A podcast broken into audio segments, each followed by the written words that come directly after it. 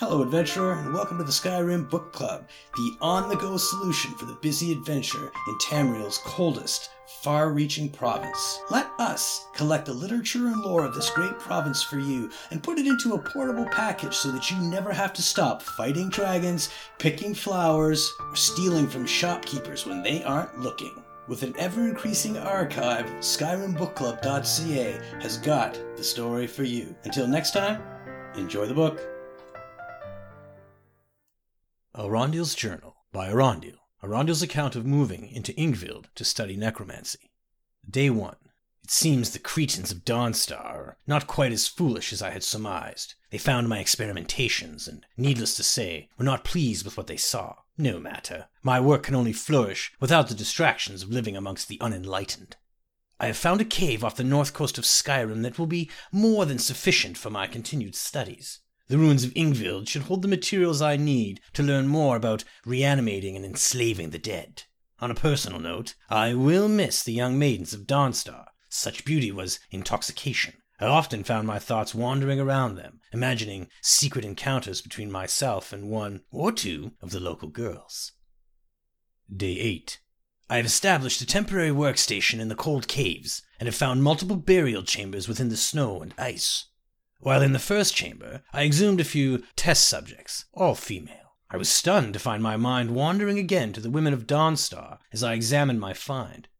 At first, I was slightly disturbed by my thoughts, but later I found myself reevaluating. Day nine. The first trials went splendidly. Each subject was reanimated in a state of total complacency, bending to my every task and whim. I have ordered a few of my new servants to guard the island, while the rest will act as my personal entourage, standing by me at all times, standing watch over me while I sleep. Day twenty-one. An intriguing development. Tonight, my guards have brought me a trespasser they found near the cave. At first, I was understandably upset. Not only was I disturbed during one of my few moments alone with my favorite servant, but I recognized the trespasser as a milkmaid from Dawnstar.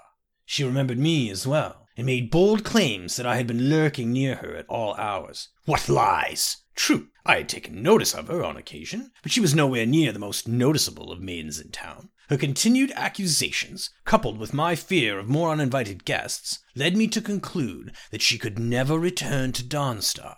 My servants were quick to carry out my sentencing. Her body is here next to me as I write this. Funny, her eyes are still so full of life. Perhaps I will try a new experiment tonight, using fresher materials. Day twenty-eight.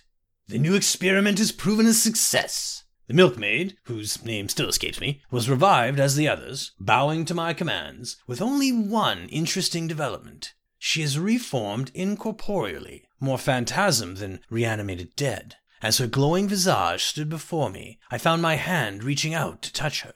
As my fingers passed through her, I felt a sensation unlike any other, as if her essence were invigorating my very soul, connecting with me on a level no woman of flesh and blood could do. This discovery is life-changing. Day thirty-five. I have ordered my older servants to go out and find any more subjects that may have become lost. With the discovery of the inner sanctum deeper still within Yngvild, I should have sufficient room to store many new materials until I can transform them into willing slaves.